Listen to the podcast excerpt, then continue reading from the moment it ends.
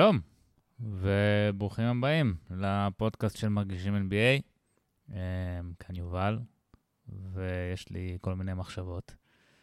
את האמת שאני עדיין לא סגור על איך לאכול את הסיפור הזה של הפודקאסטים, כאילו בפעם הראשונה זה יצא לי קצת אה, דקלומי, בפעם השנייה זה יצא קצת פחות מדי אה, דקלומי, לא יודע, אני עדיין לא, לא, לא סגור על זה ב-100%, אבל אה, אני, אני כן מאמין שזה הפורמט שהכי יאפשר לי אה, לייצר תוכן אה, אה, בצורה תדירה יותר, וגם אני חושב שהוא יותר מתאים לפורמט שלנו היום. אני חושב שפשוט הקשב וריכוז שלנו הוא קצת אה, הידרדר בשנים האחרונות, לפחות אני על עצמי יכול להגיד את זה. ו... ואני מוצא את עצמי מאזין הרבה יותר לפודקאסטים ו... ונהנה מהפורמט הזה יותר מכתיבה, למרות שאני מאוד מאוד אוהב כתיבה, אבל אני פחות צורך כתיבה. אמ, אני עדיין אכתוב כמובן והכול, אה, יש דברים שכתיבה היא אה, ממש טובה בלסדר ו- ולהעביר חלק מהנקודות, אבל אני חושב שלמחשבות הרנדומליות האלה שיש לי בפלייאוף, שפשוט בא לי לחלוק אותן עם מישהו, אז הפורמט הזה הוא קצת uh, עדיף. וזהו, אז, אז המחשבה כמובן ה... אה, הברורה, המובנת מאליה, שקפצה לי היום, אחרי שראיתי את הקליפרס אה, משאבים נגד אה, דאלאס, זה שהקליפרס הגיבו. זאת אומרת, בפעם הראשונה ראינו את הקבוצה הזאת מול קושי, באמצע משבר, מגיבה. זאת אומרת, ה... אין דרך אחרת לתאר את זה, הם היו עמוק בחרא, כאילו בפיגור 2-0 אחרי שהפסידו את שני המשחקים הביתיים בבית, בפיגור 30-11 ברבע הראשון, לוקה רקד על המגרש ברבע הראשון של משחק 3.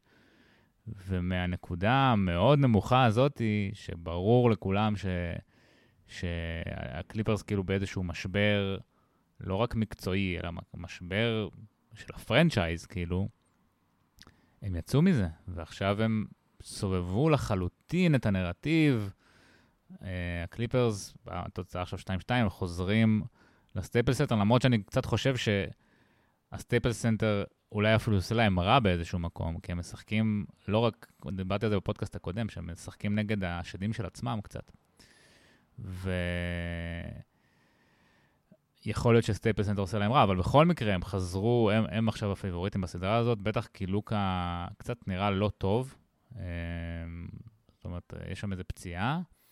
אמ, הוא קלע, במשחק האחרון 9 מ-24, הוא לא כל כך הצליח להגיע לסטפבק שלו, קלע 19 נקודות ב-38 אחוז, והוא לא קלע מהעונשין, הוא היה 0 מ-5 מהעונשין, אה, שבאופן כללי העונשין שלו היה חלש בסדרה הזאת, כאילו, האחוזים שלו מהסטפק משלוש יותר גבוהים מהסטפק שלו מהעונשין, אה, מהאחוזים שלו מהעונשין. אה, אז משהו אצל לוקה כנראה לא 100 אחוז, אבל בשלב הזה של העונה כולם פצועים, זאת אומרת...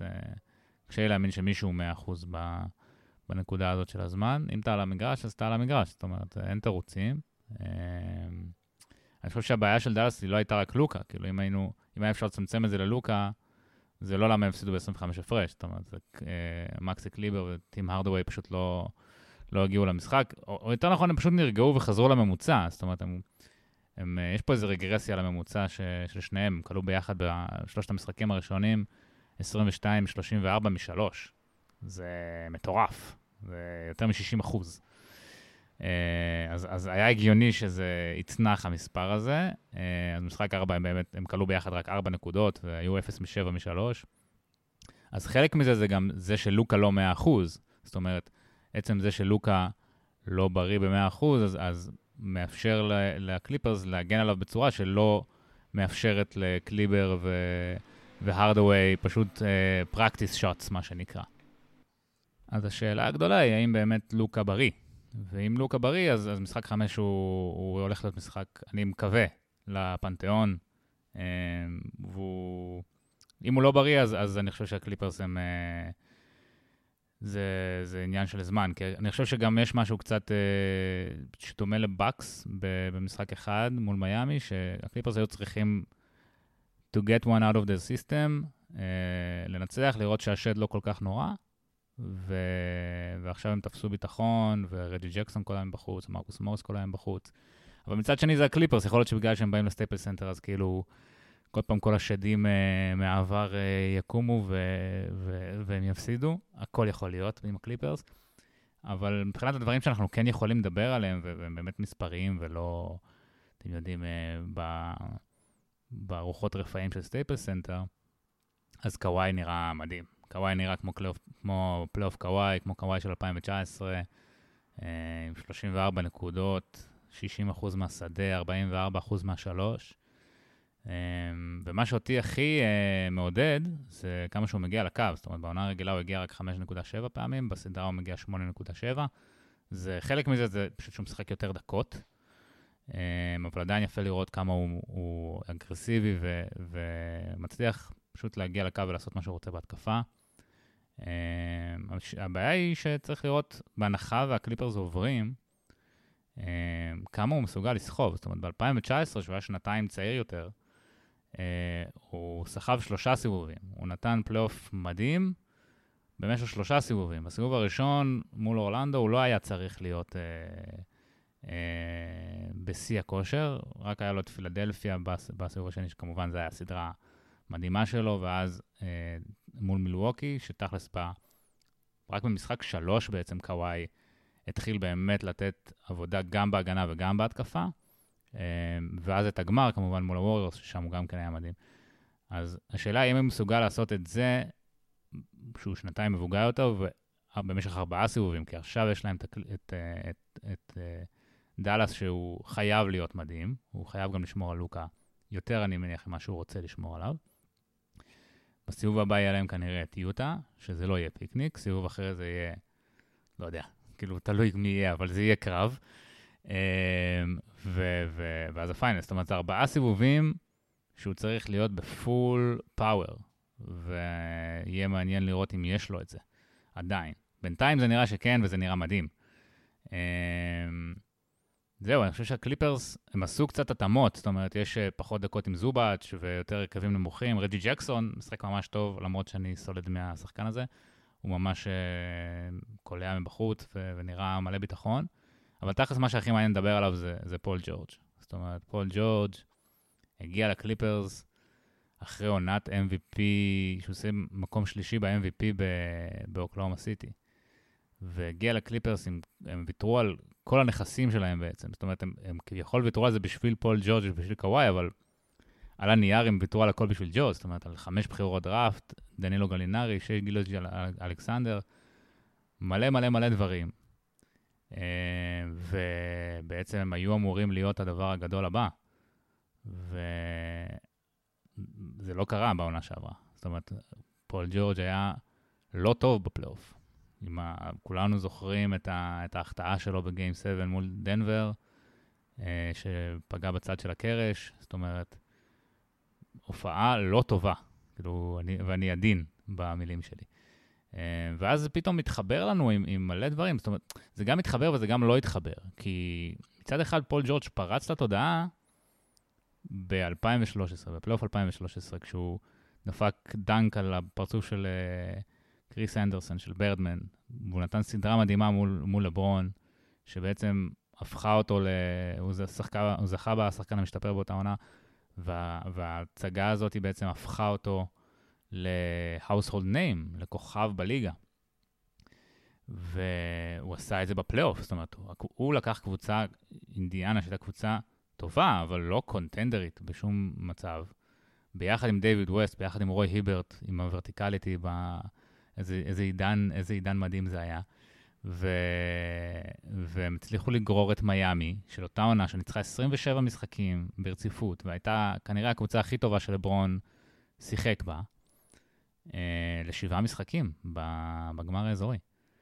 ועונה אחר כך הם לא הצליחו לעשות את זה, עונה אחר כך הם, הם היו קרובים, אבל היה להם שם בעיות כימיה ו...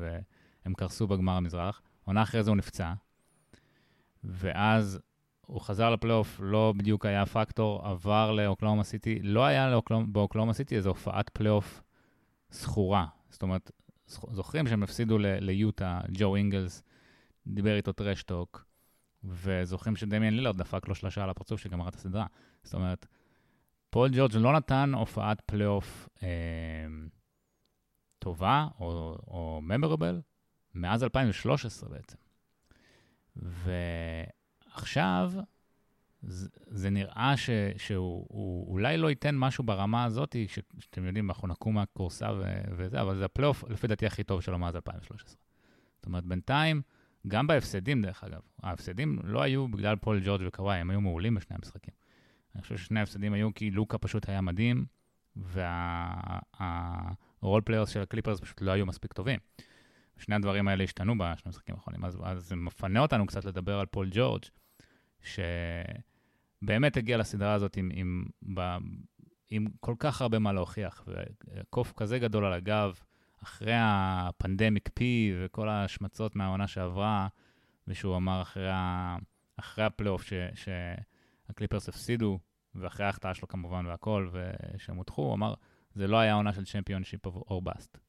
שברור שזאת עונה של championship or bust. אז הקליפרס כאילו הביאו אותך ואת קוואי לנארד, ויתרו על כל בחירות דראפט שלהם לעתיד הנראה לעין, עד, ש...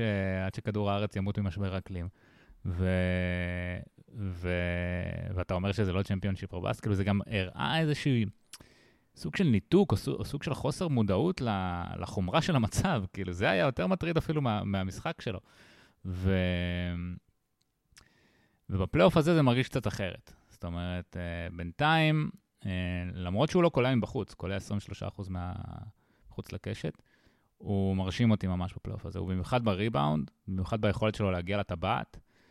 זאת אומרת, בעונה הרגילה, 27% מהזריקות שלו היו מאזור הטבעת, בפלייאוף הוא העלה את זה ל-31 אחוזים, אה, באחוזים הרבה יותר טובים. זאת אומרת, אה, הוא באחוזונים, בקלינן גלאס, האתר האהוב עליי, אה, אז הוא באחוזון 77 או משהו כזה, שבעונה הרגילה הוא היה באחוזון 40 בקליעה מאזור הטבעת. והוא למעשה הגדיל את ה mixture, את, את התמהיל של הזריקות שלו בצבע על חשבון זריקות משלוש. ואז למרות שהוא קולע 23% מהשלוש, הוא עדיין עם ה effective field goal percentage הכי גבוה שלו בפלייאוף אי פעם. זאת אומרת, זה, זה קצת דיסוננס, כאילו זה... מישהו שקולע באחוזים נמוכים מהשלוש, כאילו אנחנו... הנטייה הטבעית שלנו זה להגיד, אה, אז ה effective field goal percentage שלו נמוך, אבל בפועל, אם אתה זורק הרבה מאזור הטבעת ואתה קולע באחוזים גבוהים מאזור הטבעת, אז ה effective field goal שלך יהיה, יהיה גבוה. אמ, זה למה סנטרים בדרך כלל הם מאוד מאוד חזקים במטריקה הזאת. אמ, בסוף, מה שהכי מעניין זה שזאת פעם ראשונה שראינו את הקליפרס מגיבים בהצלחה. זאת אומרת, הקבוצה הזאת תמיד הייתה מוכשרת, תמיד ידענו שיש להם פוטנציאל, אבל הם, זה שנה שעברה במיוחד, הם עשו, כאילו, זאת הייתה השנה היחידה שיש לנו, אבל כאילו זה הרגיש שזה היה מין culmination של עוד כל מיני אירועים קטנים. הם, הם עשו במכנסיים ברגע האמת. והפעם זה, בטח אחרי שני המשחקים הראשונים, בטח איך שלוקה נראה, זה היה נראה ששוב אה, זה לא הולך לקרות, ושוב עומד לברוח להם במכנסיים, אה, אבל הם אה, מצאו שיח להשתין בו. וסליחה על האנלוגיה הזאת, אבל אה, זה, זה באמת אה, ראוי להערכה, אני חושב, שקבוצה שנמצאת במצב כל כך קטסטרופלי, כמו שה... כמו שהקליפרס היו, הם באמת היו כאילו כמו מכונית ש... שעומדת לקרוס מגשר, ו... וברגע האחרון, בעזרה קצת בפציעה של לוקה וההתקררות של ה role players של המאבס, אה, וקצת גם שינויים של טיי לו, הם הצליחו להחזיר את, ה... את הרכב שלהם למסלול, ולפחות בינתיים להימנע מה... מהקריסה מהגשר. אה, אבל שוב, זה הקליפרס, הכל יכול להיות ב... בקבוצה הזאת, ב franchise הזה. אבל אני כן חושב שזה, שזה שיעור בהמשכיות.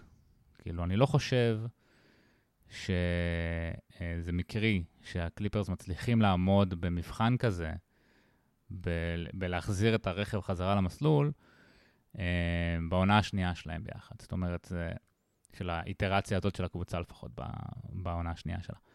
אה, כי, כי יש איזשהו אה, ידע שנצבר, איזשהו...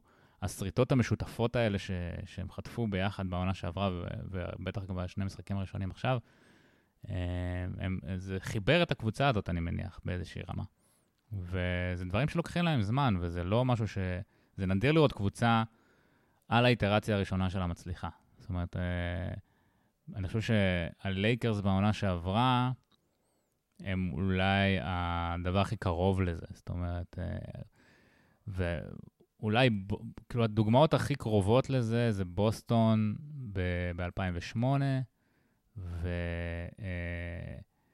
ו- והלייקרס ב-2020, בבועה. שקבוצות שבאיטרציה הראשונה שלהם, בפעם הראשונה, בגרסה הראשונה שלהם בעצם ביחד, מצליחות לקחת אליפות. אמ, אפילו, אפילו ההיט ב-2011, אה, שהיו קבוצה הרבה יותר מוכשרת מהקליפרס, לא הצליחו לעשות את זה. כי יש משהו, אין מה לעשות, יש משהו ש... ש... שמדביק קבוצות, משהו ב... בהמשכיות, ב... בזה שהייתם בקרבות ביחד. ו... והקליפרס עכשיו בעצם אפשר להרגיש את זה שהם אה, מקבלים את ה... את... קוצרים את הפירות של הזרעים הכואבים שהם... ש... שהוזרעו. בקיץ שעבר, בבועה. אה, זאת אומרת. השריטות המשותפות האלה עכשיו הופכו אותם לחזקים יותר, ו, ואם הם ינצחו את הסדרה הזאת, ו, ואם לוקה, שוב, אם לוקה לא 100%, אני חושב שהם ינצחו את הסדרה הזאת, אה, אז, אז אנחנו נזכור מאוד את הרגע הזה שהם היו 30-11 במשחק 3, והם הצליחו למצוא את הדרך שלהם חזרה החוצה. אה, זהו, אם לוקה יהיה בריא זה, זה אחרת, אבל, אבל אה, כרגע, איך שזה נראה במומנטום שנוצר, אה, הקליפרס נראים, אה, נראים פייבוריטים. ואני אני, כאילו, כל, כל הזמן הזה שאני מדבר על הקליפרס, ואני מדבר על המשכיות, ואני מדבר על, אה, על שריטות משותפות, אני חושב על ברוקלין. שהם בעצם ה... הקליפרס של העונה הנוכחית, של קבוצה שנוצרה, קבוצת אינסטנט שנוצרה מהרגע להרגע. ו... והאם אפשרי לקחת אליפות אה, בלי שנבחנת בעצם, אה, נבחנתם כקבוצה.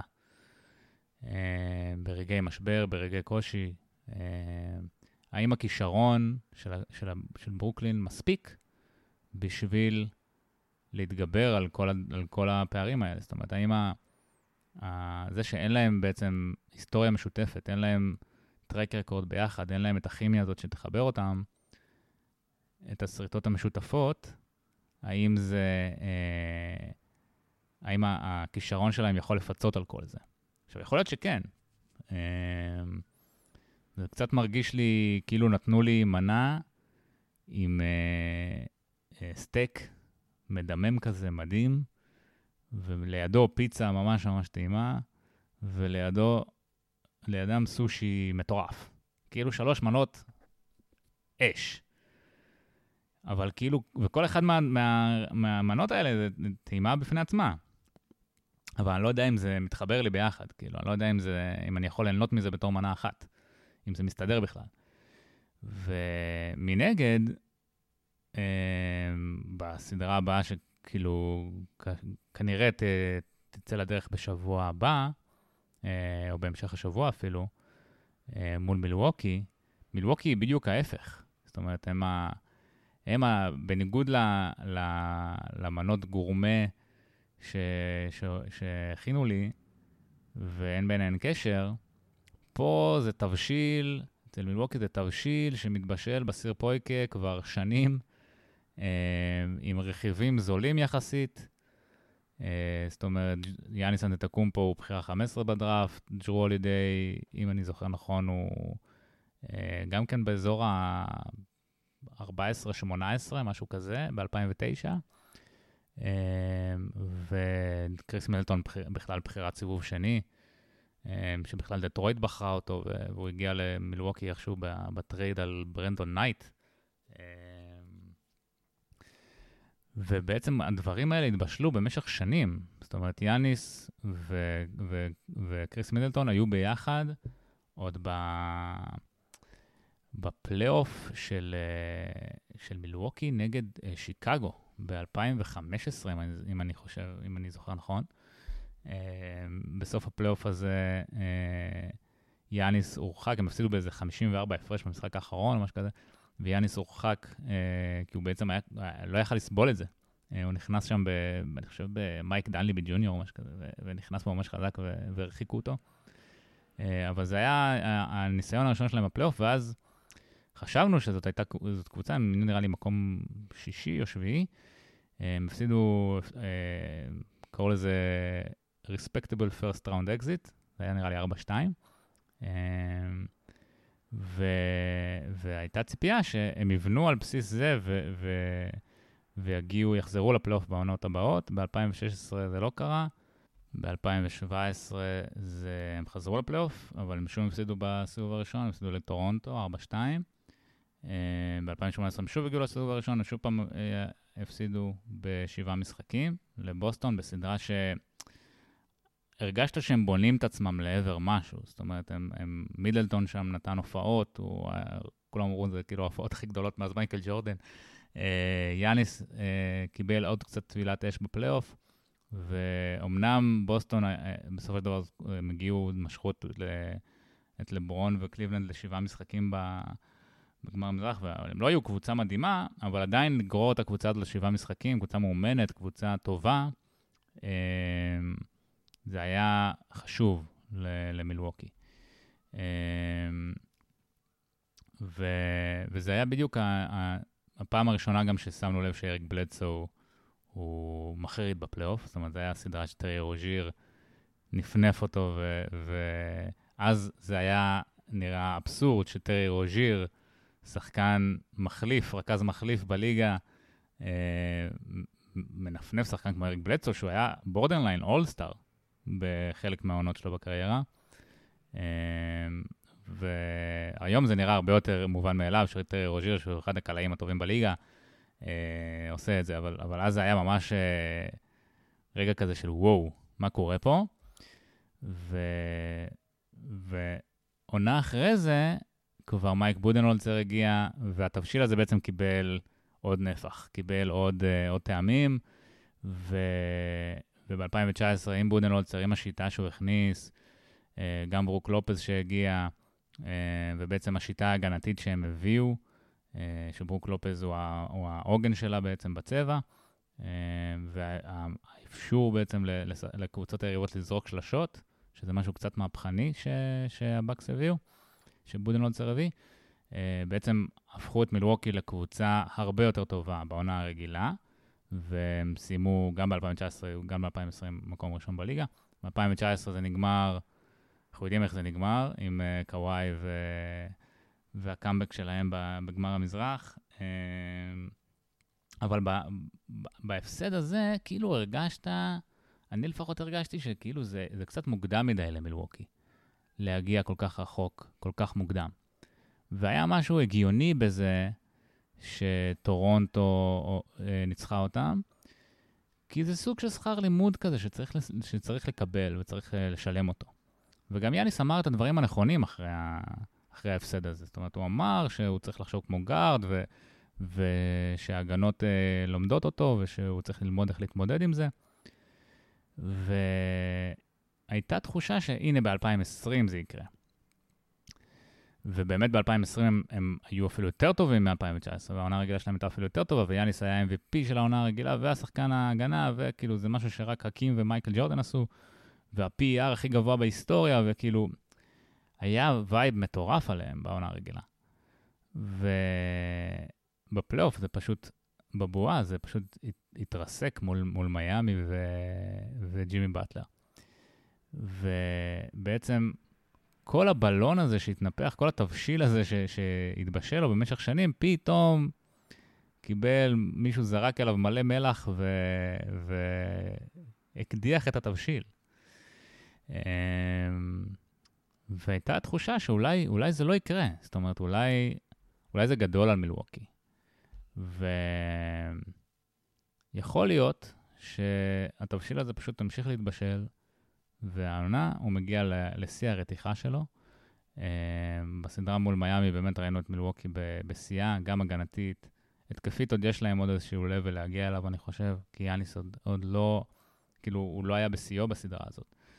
Uh, אני חושב שמול ברוקלין יש סיכוי מאוד גבוה שנראה את יאניס הרבה יותר דומיננטי, כי פשוט אין לנץ מישהו, ראינו את זה במשחקים אה, בעונה רגילה, אין להם שחקן לשים עליו. אלא אם כן הם שמים עליו את דורנט. אה, למשך הרבה מאוד מהמשחק, אה, הם פשוט שמים את עצמם באיזשהו בור מול יאניס. אה, כי הוא, הוא אין, אין, אין, אין לברוקלין את, המ, את המשמעת ההגנתית, אין להם דבר ראשון אף שחקן כמו בם שיכול פשוט לשמור את יאניס אחד על אחד, ואין להם את המשמעת ההגנתית, לפחות בינתיים, כאילו לא ראינו משהו כזה שמצביע על כך, כדי לעשות את החומה שטורונטו עשתה ואת החומה שמיאמי עשתה אה, בעונה שעברה, אה, כדי לעצור אותו. ו... וברגע שיאניס הוא, הוא downhill, אז, אז כל ההתקפה של, של מילווקי נפתחת, וההתקפה של מילווקי היא לא פחות טובה מההתקפה של הנץ. אה, לפחות מספרית. Uh, והגנתית, אני חושב ש, שמילווקי יש לה מה למכור מול אה, ברוקלין. זאת אומרת, אה, אני חושב שיהיה בעייתי קצת השיטה ההגנתית המסורתית של, של מילווקי עם לופז בצבע והכל, כי, כי פשוט הם יעשו אה, חסימות לדורנט וקיירי ב top of the key, והם פשוט יגיעו לזריקות פנויות מה mid-range והם ישמחו לקחת את הזריקות האלה, והם גם יקלעו אותם. אז, אז מילווקי יצטרכו לעשות איזשהו שינוי באסטרטגיה ההגנתית שלהם, לפחות בסדרה הזאת. אמ, אבל אני חושב שיש להם את היכולת לעשות את זה. זאת אומרת, זה קצת מזכיר לי, בצורה קצת אירונית, את אה, אוקלאומה סיטי של 2016. שגם כן הייתה קבוצה שהייתה הבטחה במשך הרבה מאוד שנים, וכל פעם לא קיימה בגלל פציעות, בגלל שפתאום הספיירס ב-2014 נתנו ריצה מדהימה, בגלל הטרייד על הרדן כמובן. כאילו, היה להם מספיק סיבות אובייקטיביות וסובייקטיביות למה הם לא הגיעו ל... למה הם לא מימשו את ההבטחה שתמיד הייתה. וב-2016 פתאום הייתה תחושה שהכל מתחבר. גם הפלייאוף, היה את הסדרת פלייאוף מול הספרס, שפתאום הם ניצחו את הספרס 4-2 בלי יתרון ביתיות, וווסטבוק נראה מדהים, ודורנט היה מדהים, וריבאונד התקפה, והכל נראה פתאום שהוא מתחבר, ובמיוחד הרגיש שזה מתחבר בתחילת הסדרה מול הווריורס. זאת אומרת, בשני ה... בארבעת המשחקים הראשונים, הייתה תחושה שהסנדר figured it out, כאילו מצאו את, ה... את הנוסחה ל... לאיך לפרק את הווריורס, שהווריורס אז היו undestructible, בואו בוא נזכר בזה רגע, הם היו אחרי ה-73-9, הם היו הקבוצה הכי טובה, הם היו הטיקי טקה של הכדורסל, זאת אומרת, זה היה נראה רק, אוקיי, רק אה, הולכים לתת פה אשרור לאליפות הזאת, וזאת האליפות הכי גדולה בכל הזמנים. ו... ואני חושב שהסדרה ההיא בעצם, הפלייאוף הזה היה הפלייאוף ש... שבו התבשיל של אוקלהומה סיטי הגיע לשיאו. ו... ובסופו של דבר הם, הם הפסידו לקבוצה טובה יותר, אין מה לעשות. אבל זה היה מדהים לראות את זה. ואני חושב שמילווקי באיזשהו מובן, אולי לא תגיע כמובן לטעמים שאוקלאומה סיטי הגיע אליהם, כי באמת היה שם דורנט וווסטבוק ביחד, זה, זה היה, זה היה קתרזיס. אה, ובכלל, כל הקבוצה הזאת, כאילו, איך שהיא נבנתה, ועם סמנקי, אה, יום אחד אולי נכתוב על זה ספר, אבל, אבל זה באמת היה תענוג צרוף לעקוב אחרי הקבוצה הזאת. אה, אני חושב שמילווקי הם, הם דומים בכמה מובנים. אולי הם לא אה, עוצמתיים כמו, כמו קלום עשיתי של זמנו, אבל אה, יש, יש הרבה מאוד דברים שאני רואה שהם דומים, במיוחד בדרך שבה הקבוצות האלה נבנו מלמטה, אה, לאורך זמן, אה, ועם הרבה מאוד קשיים שכל פעם היה צריך לפתור אותם. אה, ואני חושב הגנתית, ספציפית עכשיו הגנתית, אז למה, זה למה נזכרתי באוקלאומה סיטי, כי אוקלאומה סיטי ב-2016 פתאום התחילו לעשות חילופים בהגנה. אני זוכר את זה ממש כי כתבתי על זה פוסט בזמנו, וחשבתי שזה יכול להיות אה, אפקטיבי מול הווריורס. לא חשבתי בכלל שהם יגיעו לשחק מול הווריורס בעונה הזאת, כי כל העונה הזאת, ה lead-up היה על הספרס מול הווריורס, כי הספרס גם נתנו עונה מדהימה ב-2016. אה, אחת העונות הכי גדולות שאף אחד לא זוכר. ו... ו... אבל, אבל הרגשתי שאוקיי, הסנדר עלו פה על משהו שיכול להיות אפקטיבי מול הווריורס. ומילווקי בעונה הזאת עשו משהו מאוד מאוד דומה, הם התחילו ל... ל... ל... לשחק קצת, לפלרטט עם חילופים בהגנה, שזה משהו שהם לא עשו אה, מספיק בעונות הקודמות, וזה קצת מוזר שהם לא עשו אותו, בהתחשב בזה שיש להם שחקנים שיכולים לשמור על כמה עמדות. אמ, ואני חושב שמול ברוקלין זה יהיה מאוד מאוד שימושי. זאת אומרת, אם הם ישחקו עם חמישייה של יאניס, הולידיי, מידלטון, טאקר,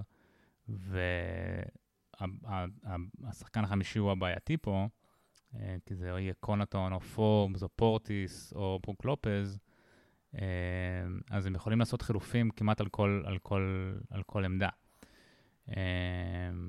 אה, ו, ויש להם מגנים, יש להם שחקני הגנה טובים בכל עמדה, חוץ מהשחקן החמישי. שפה דווקא כאילו הנטייה פה להגיד, אה, אם היה להם את בוגדנוביץ' והטרייד הזה לא היה נופל, וה sign-and-trade הזה לא היה נופל, ובלה בלה בלה. אבל אני לא חושב שבוגדנוביץ' היה הפתרון ההגנתי מול הנטס, זאת אומרת, זה יכול לתת להם עוד המון המון כוח בהתקפה, אבל, אבל ספציפית לנקודה הזאת, אני חושב שזה לא מדויק. זהו, אז, אז זאת הולכת להיות סדרה מדהימה בעיניי. זאת אומרת, אני קצת אה, getting ahead of ourselves, אבל יאללה, הם, הם ברוקלין יעברו את בוסטון, זה די ברור. זה עניין של זמן רק שנקבל את הסדרה הזאת, ובינתיים זה רק מגדיל לי את התיאבון. אמ, וזהו, זה, זה שני הדברים המרכזיים כאלה, ש, ש, שתי המחשבות המרכזיות שהיו לי.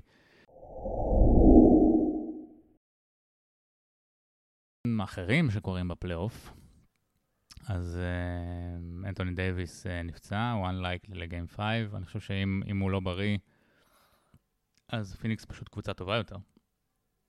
כאילו, זה קצת אה, עובר מתחת לרדאר, אבל לברון, אין לי את המספרים מולי, אבל אה, לברון נותן את הפלייאוף לפי דעתי הכי, מבחינה מספרית, כאילו הכי חלש, אם אני לא טועה בקריירה שלו. אמ, ו...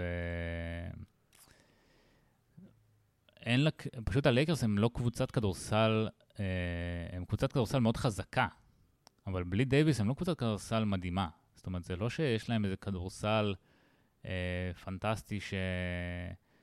כן, רגע, הוצאתי את המספרים של לברון. אה, אז 21.8 נקודות זה הכי נמוך שלו בפלייאוף אי פעם. זאת אומרת, עדיין המספרים שלו מדהימים, כן, זה 22, 7 ו-8 על uh, כמעט 50% מהשדה. זאת אומרת, 90 ומשהו אחוז מהשחקנים בליגה היו חותמים לגמרי על כזה סטט ליין.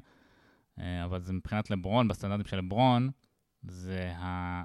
אה, מבחינת נקודות זה הכי מעט שהוא כלה בקריירה, ומבחינת אחוזים זה הכי נמוך שלו מאז 2015, שזו הייתה עונה שהוא היה צריך לסחוב את קליבלנד על הגב אה, בלי קווין לאב ובלי קיירי. וגם אה, מבחינת הנתונים הפריפריאליים, זאת אומרת, גם ריבאונדים מעט וגם אסיסטים יחסית מעט. ויחסית הרבה איבודים, זאת אומרת, הכי הרבה איבודים מאז עונת ה rookie שלו. עכשיו, זה גם הסיבוב הראשון, אז סביר להניח שהסטטיסטיקות האלה עוד יתיישרו כלפי מעלה, או יתיישרו כלפי מטה במקרה של האיבודים, כי לברון מעלה את הרמה שלו ככל שהפלייאוף מתקדם. אבל לברון צריך להעלות את הרמה שלו עכשיו. זאת הבעיה. שללייקרס אין זמן שלברון אה, ייכנס לקצב. כי דייוויס כנראה לא ישחק במשחק 5, פיניקס קבוצה טובה, זאת אומרת, הם ניצחו את, אה, את הלייקרס אתמול במשחק סביר שלהם. זאת אומרת, הם לא היו מדהימים. דיאנדרה אייטון היה טוב, קריס פול היה טוב, בוקר היה בסדר. לא היה שם איזו הופעה מדהימה של פיניקס. והם עדיין ניצחו. בקלאץ', זאת אומרת, לא בפוקס. אה, אז, אז לברון חייב להביא איזושהי רמה שאנחנו לא ראינו ממנו. עדיין אה, בפלייאוף הזה, אה, בעקביות. זאת אומרת, ראינו ברבע השלישי של, של משחק שלוש, היה שם איזה כמה דקות שלברון פתאום השתלט על המשחק, אבל זה לא היה עקבי וזה לא היה בעוצמות שאנחנו רגילים אליהם, או, או שהלייקרס, בעצם, עזבו, אנחנו רגילים אליהם, שהלייקרס צריכים בשביל לעבור את הסיבוב הזה. כי אם פיניקס מנצחת את המשחק הבא, שדייוויס לא משחק, אתם יודעים, הם צריכים רק עוד ניצחון אחד, ויש להם שני משחקים לעשות את זה. זאת אומרת, זה, זה כמה שלברון מדהים וכמה ש, שהכל, זה, הכל יכול לקרות במשחק אחד. אמ, אז, אה, אז, אז הפציעה הזאת יכולה לטרוף את כל הקלפים במערב, אמ, אז, כאילו קצת pointless לדבר על מה יהיה אחר כך, זאת אומרת, אה, כאילו דנבר או פורטלנד, מי שתנצח בסדרה הזאת, תפגוש את, אה, או את פיניקס או את... או את הלייקרס, כאילו, לא משנה מה יקרה, זה כאילו יהיה שונה, אם, אה, זה כאילו קצת pointless לדבר על זה כרגע. ובסדרות במזרח, כאילו, שאר הסדרות במערב זה, זה יוטה ממפיס, שנראה לי שיוטה, אחרי הסיפור המוזר הזה עם דונובן מיטשל, שלא, כאילו, פתאום הורידו אותו ממשחק מספר 1, אבל הוא, הוא בעצם רצה לשחק, ויש לו רופאים משלו ש, שאמרו שהוא יכול לשחק. סצנה מאוד מאוד מוזרה, וכאילו לא מתאימה. הג'אז, כאילו, אתם רוצים עכשיו להוכיח אה, לעולם שאתם כן קבוצת פלייאוף, ואתם כן אה, אה, בשלים לזה, ואתם לא רק קבוצת עונה רגילה, ואתם לא ההוקס של 2015 2.0, זה... היה שם משהו מוזר. אה, אני חושב שמול ממפיס אה, הם ימצאו את הדרך לנצח, אה, ואז נראה מול הקליפרס או מול דאלאס, שזה הולך להיות סדרה מעולה. וזהו, מבחינת המזרח, אז יש, יש את אטלנטה ש, שנראית שמתחברת, אבל פילדלפיה לפי דעתי הולכת להיות, אה, לאכול אותם בחצי הגמר. אה, זאת אומרת, זה הישג מדהים לאטלנטה, כן? אבל אני חושב שטרי יאנג הולך לסבול בסדרה הזאת מול, אה, מול בן סימונס אה, ומטיס ת'ייבול. אז אה, זה, אני חושב שפילדלפיה יש לה מסלול יחסית קל לגמר המזרח. ו... והם יפגשו שם או את ברוקלין או את מילווקי. שאני חושב שזה יהיה קרב. זאת אומרת, זה ילך לשישה משחקים לפחות, אמ, ו... וזה יהיה קרב שאו שנגלה בו שהמשכיות יש לה ערך, או שפשוט כישרון מנצח הכל, ואם אה, יש לך את, ה... את הבחירה הראשונה. מדראפט 2011, והבחירה השנייה מדראפט 2007, והבחירה השלישית מדראפט 2009, זה good enough לא משנה מה, מה איך, איך חיברת ביניהם, זה good enough בשביל לנצח את בחירה 15 מדראפט 2013, בחירה 18 מדראפט 2009 ובחירה 40 מדראפט 2000 ולא יודע, 11. אמ,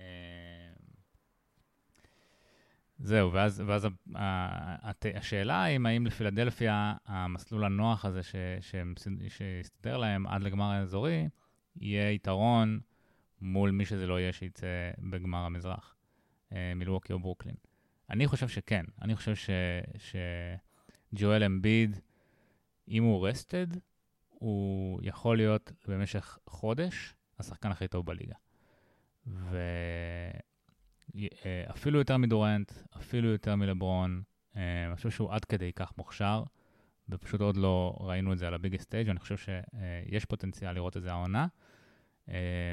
ובאמת גם מסתדר ככה שהוא לא צריך לעשות את זה לאורך כל הפלייאוף. זאת אומרת, הם, הם יגמרו את הסדרה מול וושינגטון מאוד מהר, אמ, ואז יהיה להם את הסדרה מול אטלנטה, שאני גם מאמין שלא תימשך מעבר לחמישה משחקים, ו, ואז הם יבואו rested לסדרה מול אה, ברוקלין או מילווקי, עם יתרון ביתיות. ואני מאוד מאוד מאמין בפילדלפיה, ובעיקר בהגנה שלהם, שהייתה טובה לאורך כל העונה. זאת אומרת, לא משנה אם אמביד היה חסר, לא היה חסר, סימונס היה חסר, ההגנה שלהם תמיד הייתה טובה.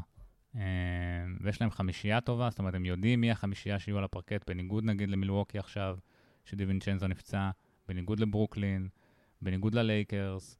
אה, בניגוד לקליפרס, שעכשיו קצת גילו את זה אולי עם בתום, למרות שאני חושב שאם התשובה שלך לאיזושהי שאלה היא בתום, אז אתה שואל את השאלה הלא נכונה. אה, אז אני מאוד מאוד מאמין בפילדלפיה, וזהו, נראה מה יהיה. אז אה, זהו, אנחנו סיימנו להפעם, חפרתי קצת. זהו, אני אשמח לשמוע פידבקים וכאלה, אם יש לכם שאלות, מענות, דברים שאתם רוצים שאני אדבר עליהם בפודקאסט הבא. אה, תשאירו בתגובות או איפה ש... בטוויטר, איפה, ש... איפה שאני נמצא. אני כבר אמצא את זה. יאללה ביי.